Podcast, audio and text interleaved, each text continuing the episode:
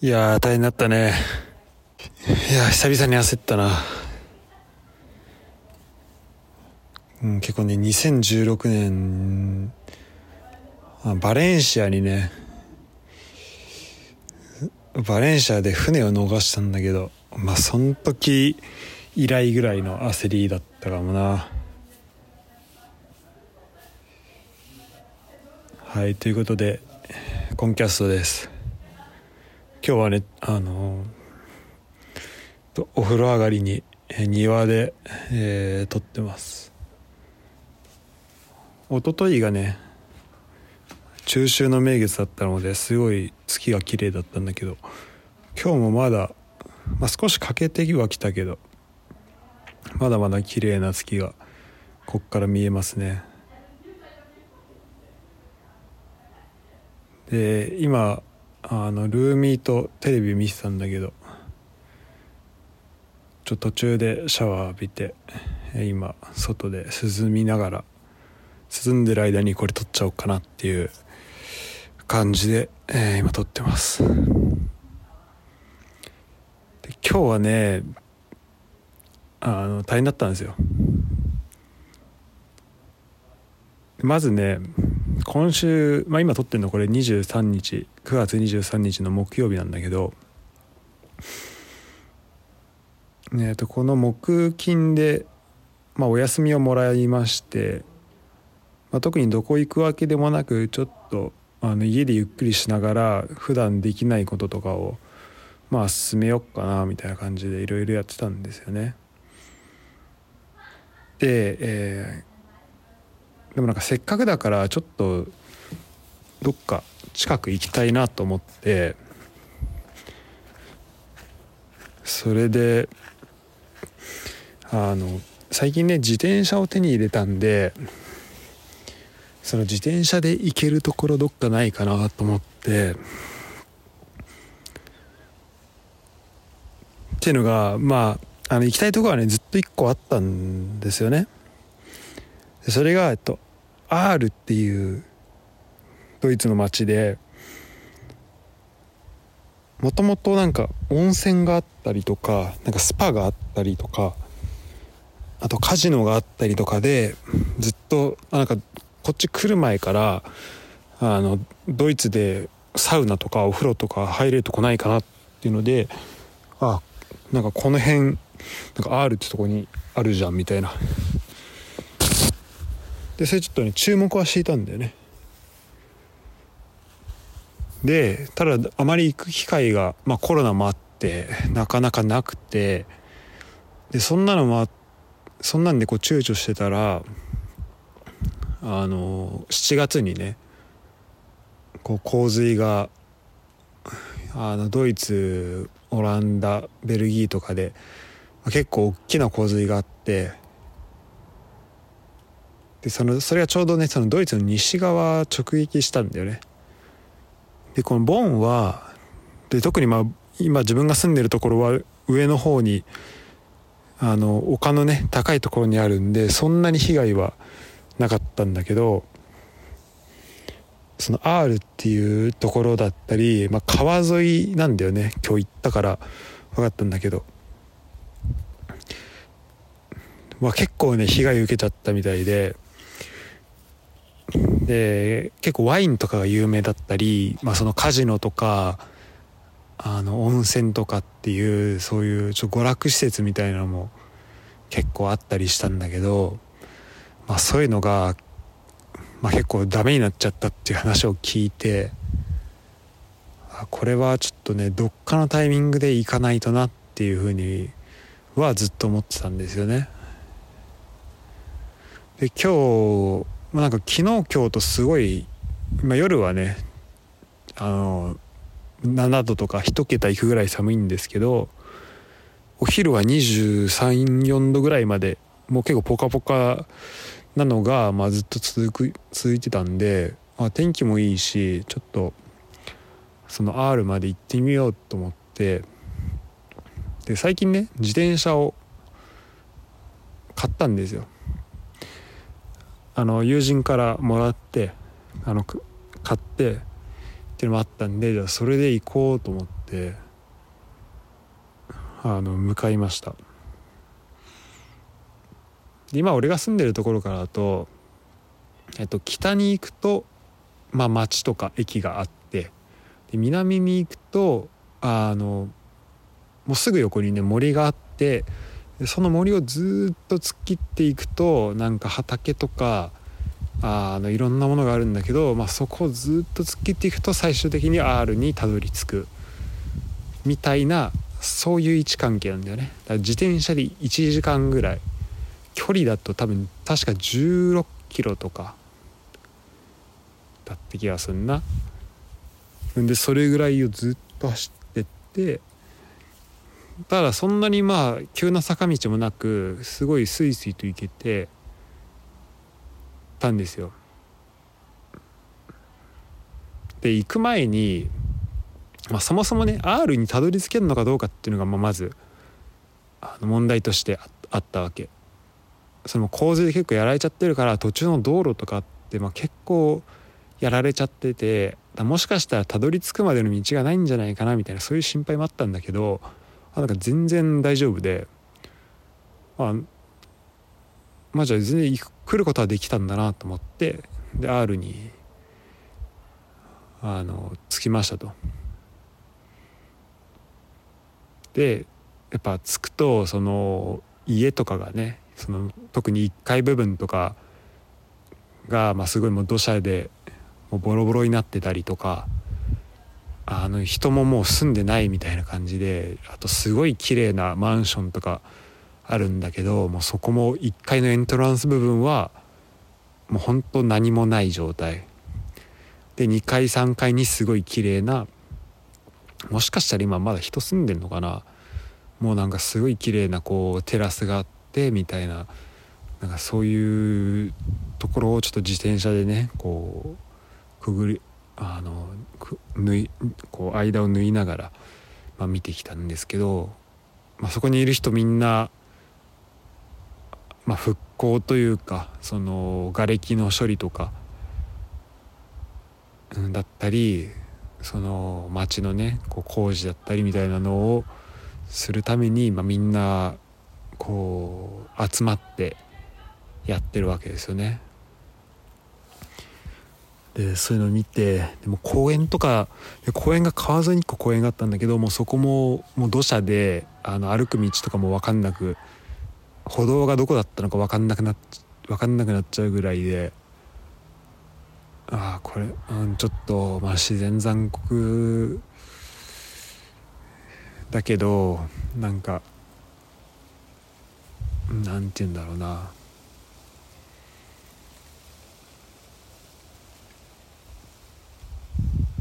なんかそうまあこの7月に起きてってことで、まあ、僕はこの3ヶ月ぐらい。23ヶ月ぐらいか。まあ本当自転車に1時間ぐらいで来れるようなところに、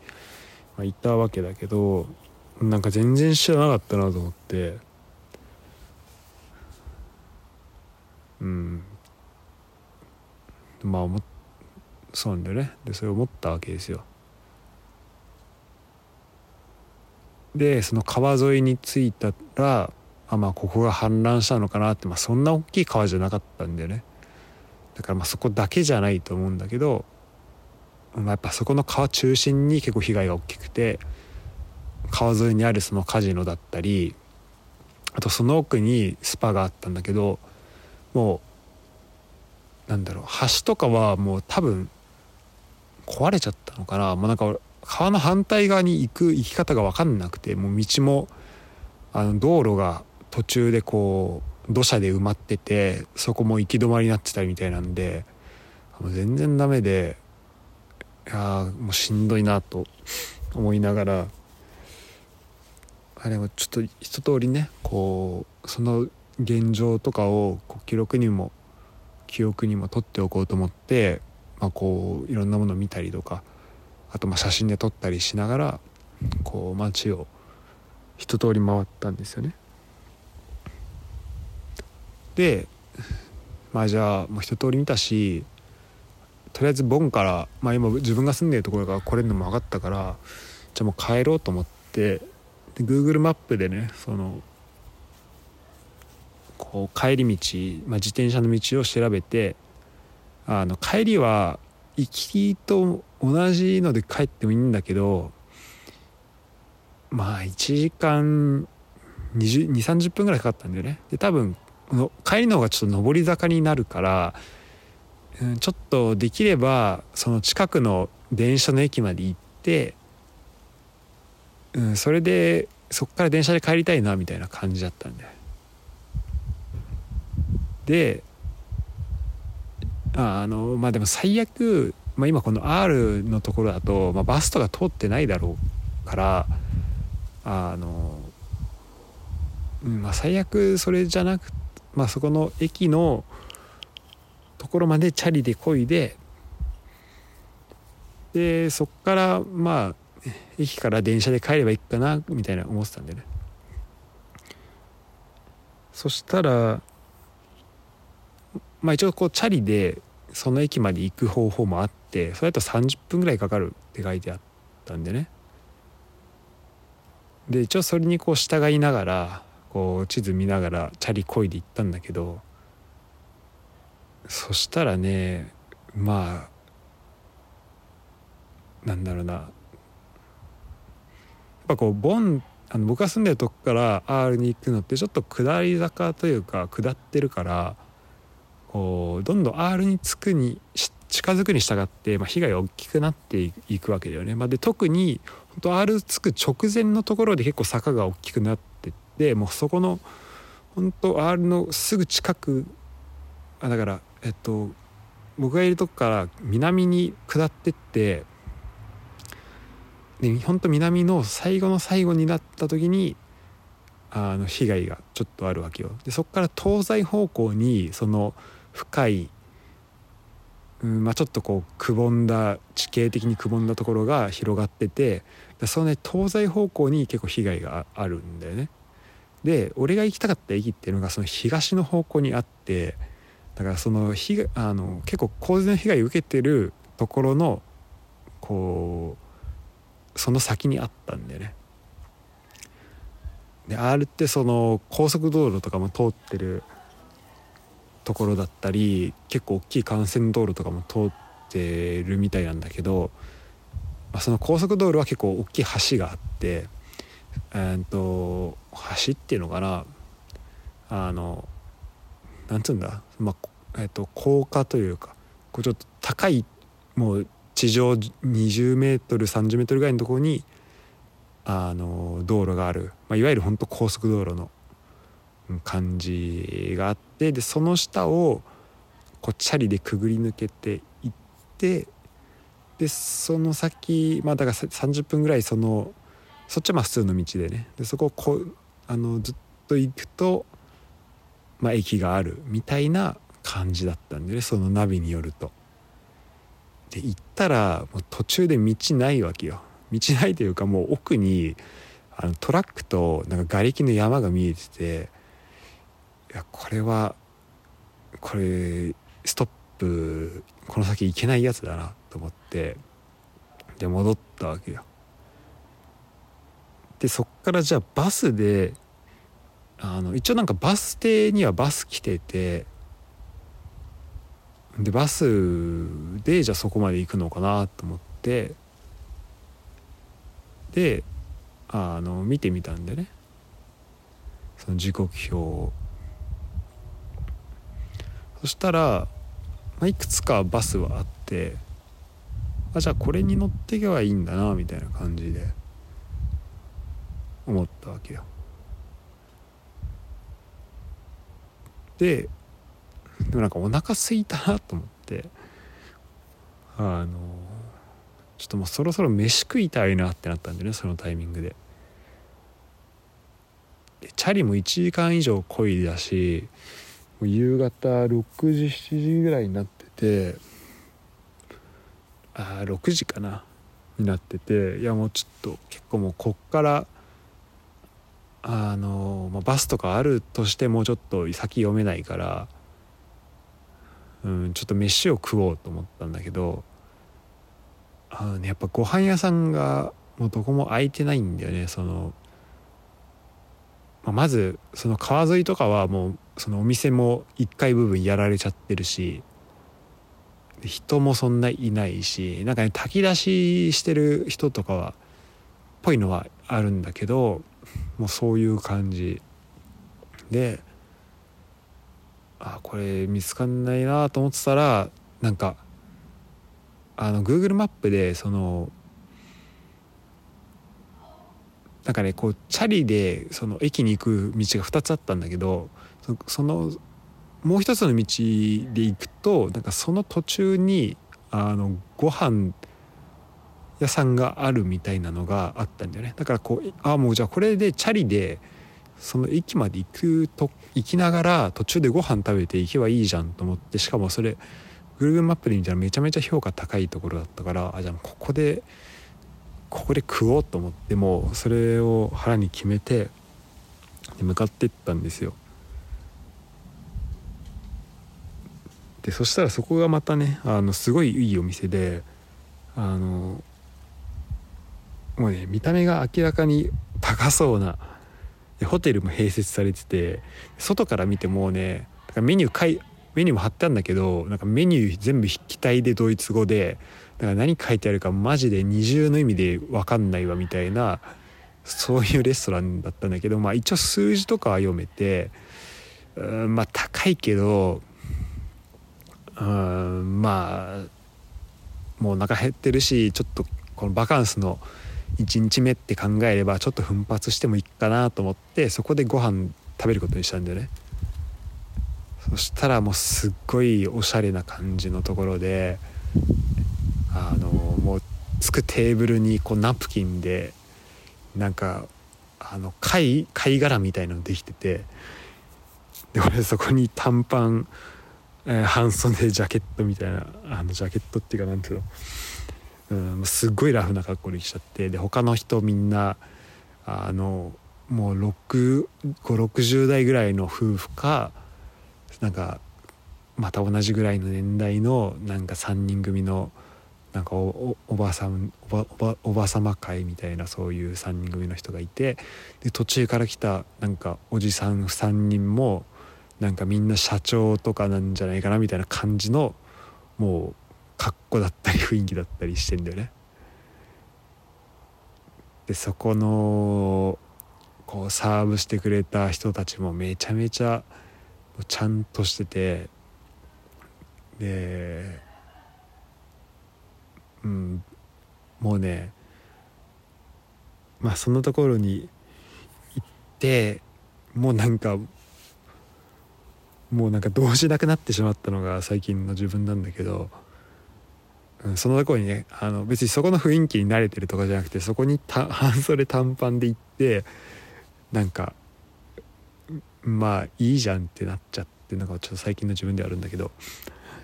あの、まあ、そこでねえっとスープきのこのスープとあとなんかベジタリアンメニューベジタリアンのなんか1個とお皿1つとを頼んであとえー、っとね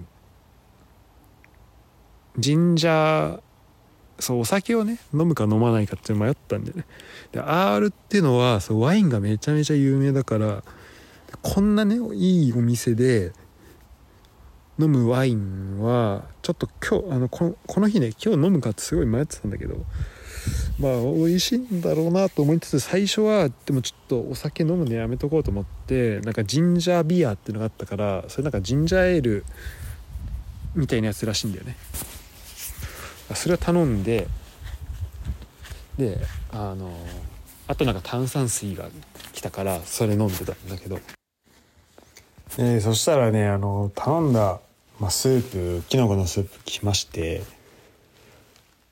で、これ一口ペロッといったらね、もうこれがね、死ぬほどうまくて、あったかいし、まあもうお腹ペコペコだったし、もう、もう死ぬほど染みちゃって、いやもう今日はいいなと思ったんだよね。で最近なんかちょっとお酒飲むと体調悪くなってたから、あの、避けてたんだけど、いやもうこれはいいっしょと思ってで帰りも、まあ、もうこのあとバスなんとかねそのあの一応 Google によるとそっからバスがまた出ててでそれでその最寄りの駅まで行けるっていう情報があったんであのそれでね帰帰ればいいなっていうふうにはまあ思ったんですよね。でもうじゃあちょっとワインメニューもね持ってきてとやっぱそういうねちゃんとしたお店来てなんかわお酒飲まなんかワインの店が結構なんかねあの広辞苑かと思うぐらい分厚いワインブックがあってたくさんワイン持ってるっぽいんだよね。でやっぱ R まで来てでその R, R の中ででもかなりいいお店に来て、まあ、俺はワイン飲まずに帰るわけにはいかないでしょっていうのもあってで、まあ、200cc だけだけどあの頼んだんだよね。でそれとそのスープの相性もめちゃめちゃ良かったしあその後来た野菜のねやつももうすごい美味しくてあもう完璧だなと思いながらじゃまたも帰るだけだと思って。で最寄りのバス停まで歩いて10分とか。でもうそのバスも12分後ぐらいに来るみたいな。なしたからあもう余裕じゃんと思って。あのもうタイミングも完璧だなと思いながら行ったんですよねそのバス停に。そしたらバスが来なくてね、うん、おかしいなと思ったんね。一応その時チャリがあったからあのまあチャリ変え最悪変えればいいかなと思いながら。でももうあのワインもちょっと飲んだしなんか、うん、ここで乗りたくないなとかも思いながらいたんですよ。そしたら全然来なくてでそのバス停に乗ったらそのバスえっ、とそのご飯食べたところから駅に向かう方向の途中にバス停があったんでねで、うん、なんか全然来ないからじゃあもうちょっと駅に向かいながらなんかあのバスをね自分が多分追いバスのことを追い越すだろうからバスが自分のことを。まあそれを、ま、見ながら、うんまあ、それが来たらじゃあ次のバス見たりとかすればいいかなと思って。で行ったらその道を歩いて行ったらなんかもうね行き止まりになっててあの車が通れないようなそのこう壁なんつうのこう工事してますみたいなそういうこう何こうブロックするようなやつがこう置いてあったんだよね。でまあでもまあそれは通れないなと思いながら で確かに俺がねバス待ち待ってる間に車が何台か俺のこと追い越してったんだけどあの何台か追い越してった後に1分後ぐらいにこう戻ってくる何台かまたその同じ台数分だけこう通る車があって俺その時その自分を越してく車とあの戻ってくる車が違う車だと思ってたんだけどよく考えたらこれ全部その行き止まりまで行っちゃって戻ってきた車なんだなと思ったんでね。あでそこに今気づいてあそういうことかと思って。で、まあ、まだねその時はあの、まあ、結構その時点で実はねやばい状況にいたんだけどまあじゃあちょっともうちょっと最寄りのあのこのそのね道塞がれてる車道が塞がれてるところも、まあ、一応俺は全然歩けたしでちょっと歩いたらその車道の終わりがあその塞がってるところの終わりが見えたからあじゃあこっからまたすごい最寄りのバス停まで行っでであのそのバス停からこう駅に向かうバスを乗ればいいのかなぐらいで感じで思ってたんだよ。でそしたらそのでそのね近くのバス停もすごい近くにあって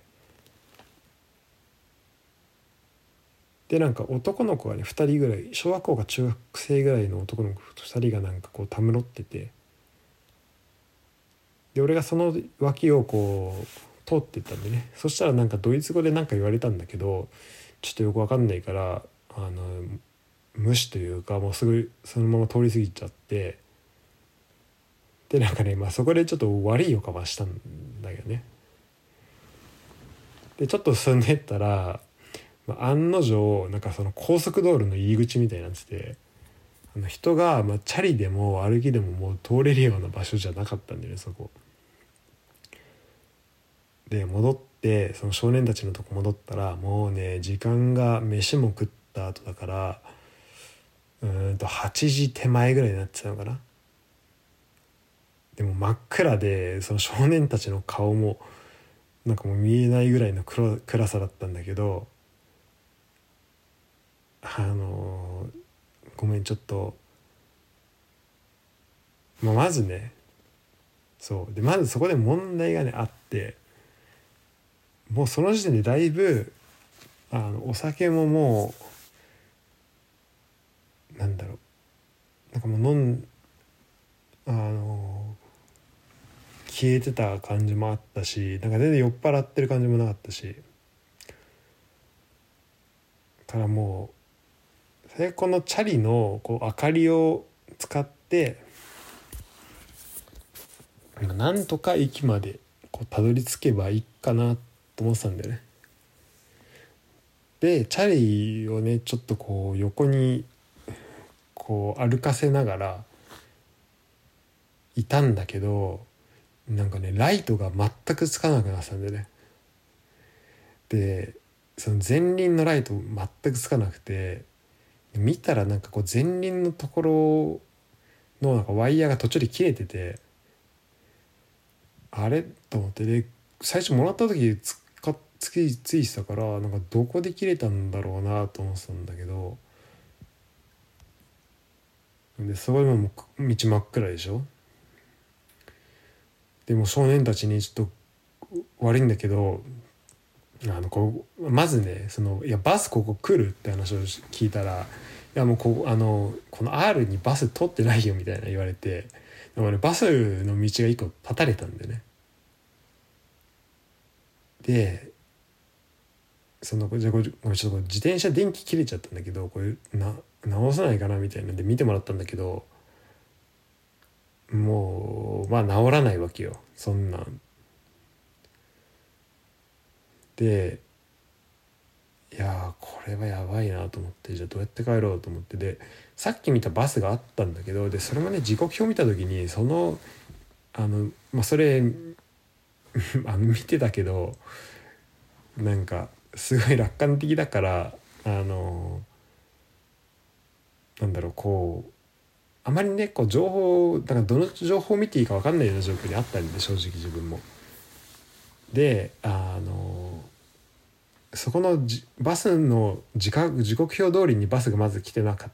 たのもあったしあとその Google マップであの来たバスそれが行ってるその時間通りに来てるバスが1個あったっていうのがそれを目の前で見てたっていうのがあったからかこれあの時刻表を見るよりもその Google マップを信頼した方がいいんだなってその最初のねご飯食べる前にバス停にいた時点では思ってたんだけどでもいざその少年たちとかとも話してみたらいやここもうあのバス通ってない全く通ってないよみたいになって。少なくとも今自分がいるところから撮ってない。でもう一個のところさっきバスを見たところに行けば本当はあるんだけどでもそこでね 思い出したんだけどそういえば時刻表の最後の時間がもう19時とかだったなと思って。だからま今戻ってももうバスないなっていうのに気づいたんでね。で、まあ、なんとかじゃあこう自転車で駅まで行く方法ないかなっていうのも考えたんだけど今進んだ道をそのまま行くとあのでさっきその少年たちはで俺ねあの俺英語で喋って向こうドイツ語であの向こうはなんか俺が言ってる英語はあんま分かんなかったっぽいからあんまりコミュニケーションちゃんと取れてないんだけどどうやらそのさっき言ってたのはなんかこのそあなんだ自転車の道ないよみたいなことを多分教えてくれたっぽくて。だからそのまあ高速道路で あのでおあのドイツのアウトバーンでだからもう時速制限あの速度制限がないところなんでね。ドイツのアウトバーンって。でそこで自転車無灯火であの歩走るっていうもう命知らずすぎることをやる勇気がちょっとなくて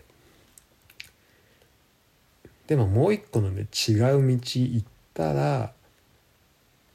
あのでそうでしかもその道っていうのもそう Google マップが教えてくれてた道があってそれをね無視したんだよね。でその道っていうのがなんか途中で道行って最後左に戻っていったらあのその駅にたどり着きますみたいな感じだったけどなんか右行って左行くんじゃなくてもそのまままっすぐずっと突っ切ってったらあの着く着くじゃんと思っていたんだよね。そしたらそのまっすぐ行く道っていうのがその高速道路の道だったからまあそれは自転車用の道では案内しないなと思ったんだけどじゃあその右行って左行ってって道を行ってみたらどうかなと思ったんだけどそれも途中まで行ってみたらもうあの工事しててもう土砂であの塞がれててみたいな状況でもう進めないみたいな。でその横にねあのまた違うこうバスとかが通ってる道があんだけどなんかそこにはねバス見えるんだけどねでそれ見見るとあのそれはなんか、まあ、車専用の道だったり。っていうのでもうねこうどうやったらその駅にたどり着けるんだろうみたいな状況だったんでね。で最後のもうああそういうでそれねずっとだからもう Google マップ見ながらもうその少年たちには「ああもうありがとうもうちょっと自分で何とかするわ」みたいな感じのこと言ってでそこであの別れてでそれでこう地図を見ながら Google マップでいろいろ見ながらやってたんでね。でその時点で、まあ、自分の持ってた iPhone の残り充電が15%とかになっててだからもうこのままだともうなんだろう電波も通じないしでも当然日帰りの予定だったからコンタクトも、まあ、その時コンタクトしたけどコンタクト外した後眼鏡もないし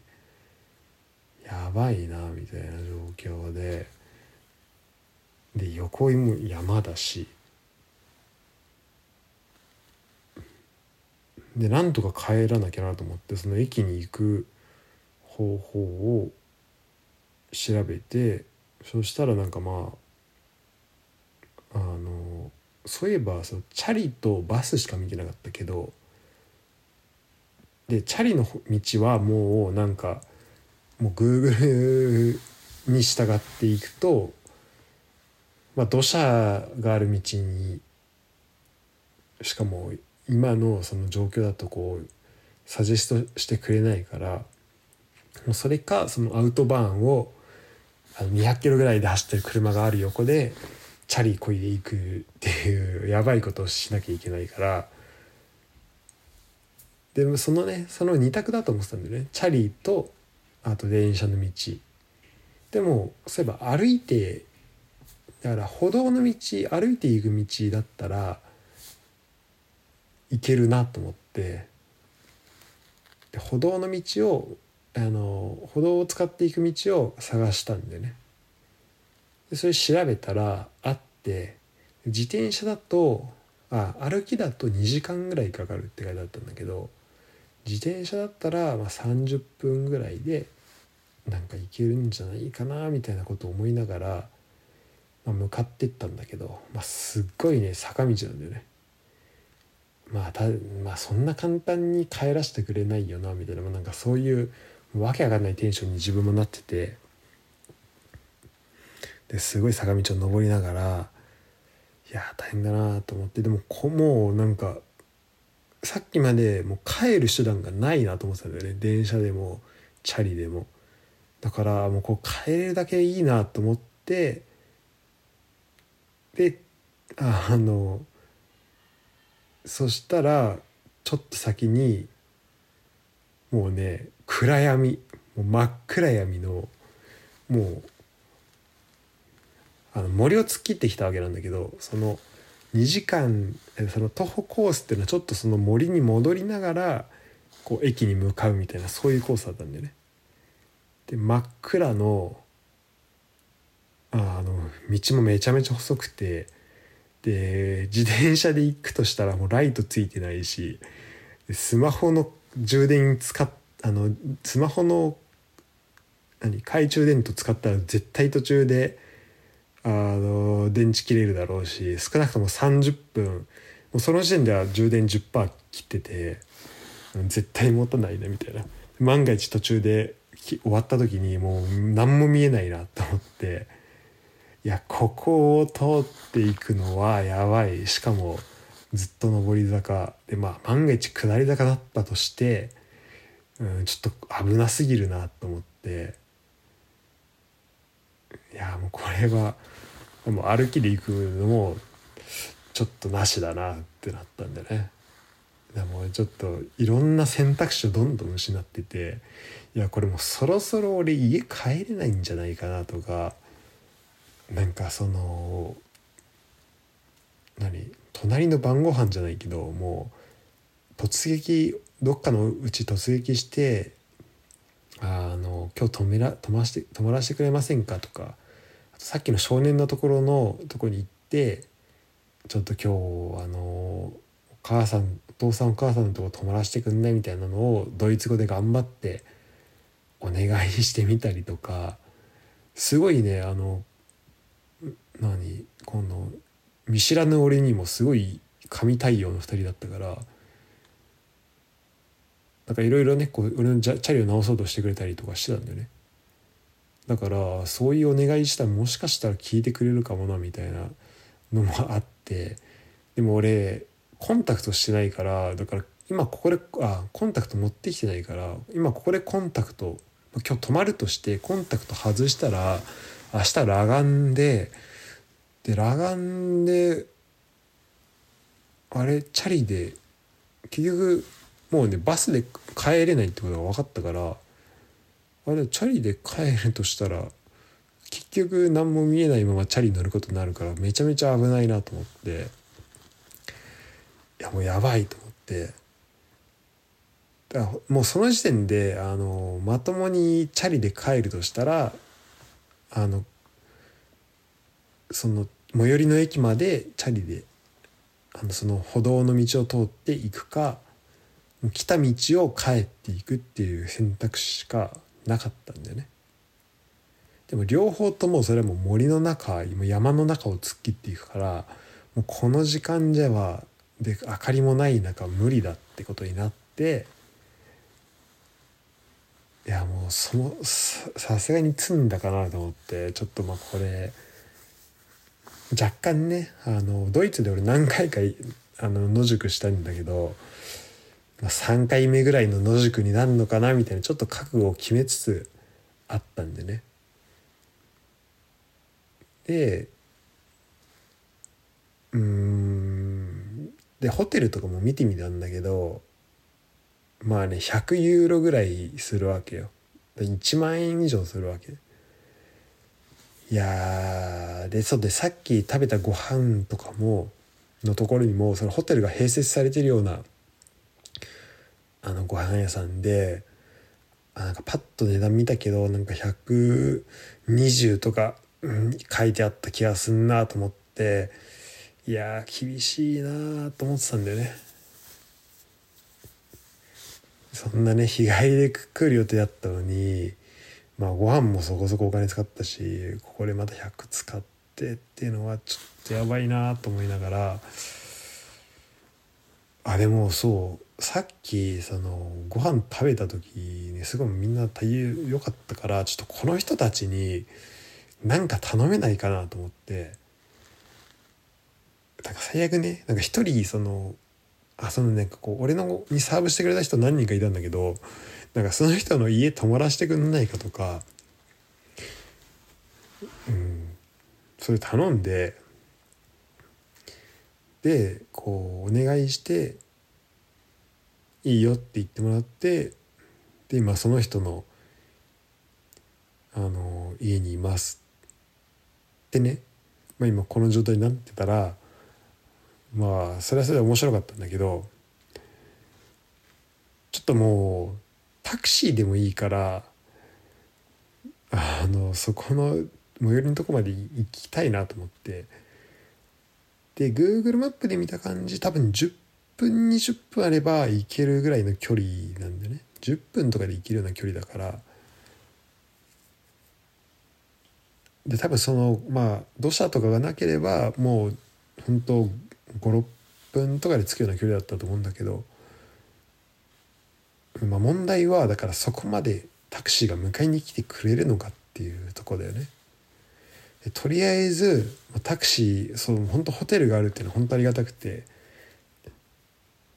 そのタクシー来てもらえるかちょっと頼めませんかみたいなことをお願いしたらあもうもちろんもちろんみたいなもうそこも神対応で呼んでくれてで自転車壊れてるから自転車積めるようなこうちょっとバンみたいなやつを呼んでもらって「あのお願いできますか?」みたいな聞いたらあので聞いてくれてそれね最初の電話をさドイツ語で喋ってるのをさ俺もあんまり理解できない状態で聞きながら聞いてたんでね。でちょっとこれできれば値段もねいくらぐらいかかるかちょっと聞いといてくんないみたいな。呼び出しだしあの距離もね往復だったらちょっとかかるしで自転車も乗せるからちょっとその値段によっては、まあ、止まった方がいいってことになるかもしれないからちょっと聞いといてくれませんかみたいなことをお願いしてたんですよね。でそしたら最初電話してくれたんだけどもうなんかあの値段聞く感じもなく「あそっか OK ありがとうね」みたいな感じで切っちゃってその時の俺の絶望感ね。あダメだったんだみたいな。もう値段聞くまでもなくだからあの自転車乗せるタクシーなかったのかなみたいな感じで。そしたらまたね違うところの会社に電話してくれたみたいで。でそこはなんか「あ20分で着くよ」みたいなことを言ってくれたんだよね。あでも20分であもう神だなと思って。で値段も聞いてくれてなんか20 26ユーロって言われて。あもう20分で26ユーロ全然いいわと思って。であもうあ本当ありがとうと思ってマジで本当にあのー、救われたわみたいなことをもう感謝しながらタクシーが来てで乗せてもらってで駅まで行くっていうことだったんでね。でそれで無事そっから電車に乗ってあのボンまで着いてでボンもうなんとボンに帰った時のあのね駅前がちょっとね香水っぽい匂いとかもするんだけどなんかその時の安心感が半端なかったね。っていう感じで今あの家のベッドでいますけど。いや本当にその最後歩道で行けばさすがに何もどの手段でもたどり着けないとは思ってなかったか思ってなかったんだけど、まあ、実際ね真っ暗闇の中を歩いていけば2時間あの明かりなしで歩いていけば、まあ、たどり着けるっていうのはそうなんだけど、まあ、そんなのは無理じゃないですか。なんでもうそのもう歩いてもいけないってなった時にあもう今日本当に野宿かと思ってちょっとその時はあの覚悟したけどでも本当なんとかねあのいろんな人の助けにより帰ることができました。本当にねありがたいんだけど、え、確かにねそのタクシー乗せてもらった時にあのその駅に行くまでの道のりっていうのがその俺がね歩道として行く予定だった道をもうほぼほぼ通ってたんだよね。でもねそれがほぼもうねもう距離的にもそうだしもう暗さ的にもその坂の急勾配とか険しさ的にもあこれぜもうマジで歩かなくてよかったっていうような道でもうすごいもう山道をあのゴリゴリ進んでったみたいな感じだったからでもし仮に俺がそこでね一人で歩いててで明かりもなしで歩いてたらそこで車来たら絶対引き殺されてんなっていうような場所にまあいたからあのそういう意味ではね本当に、うん、あのタクシー捕まえることができてよかったしでそこのご飯屋さんで飯食ったことも今考えてみたらめちゃめちゃうんあの良かったなと思ってまあそこ行かずにねあのまっすぐ帰ってりゃよかったんだけどあのまあそんな経験をねさせてもらいましたということであの皆さんもねどっか旅出る時はちょっと事前に調べたりとかしてあのこういうことがないようにね気をつけてください。またね2週間後に俺パリ行くんだけどそれはちょっと不安ですね。あそうだ。最後にね焦ったのはね2年前のパリだね。2年前パリ行った時にパリからナントに行く電車とかが何もなくてでブラブラカーっていうこうみんなで乗り合いで行く車もあるんだけどもそれもあのなくてだからそれがあのストライキとかの影響で乗れなくてみたいな時はめまあ、めちゃめちゃ焦ったね、まあ、それ以来でした。はいということで、えー、長い間40分以上喋ったけど、えー、聞いていただきありがとうございました。えっと、僕はね11月ぐらいに帰りたいなと思っていてチケットも見てなんか帰れそうだなって感じもあるので、えー、日本にいる人はでコロナが落ち着けばまたそこで会えるかなと思います。それではまたお願いします。さようなら。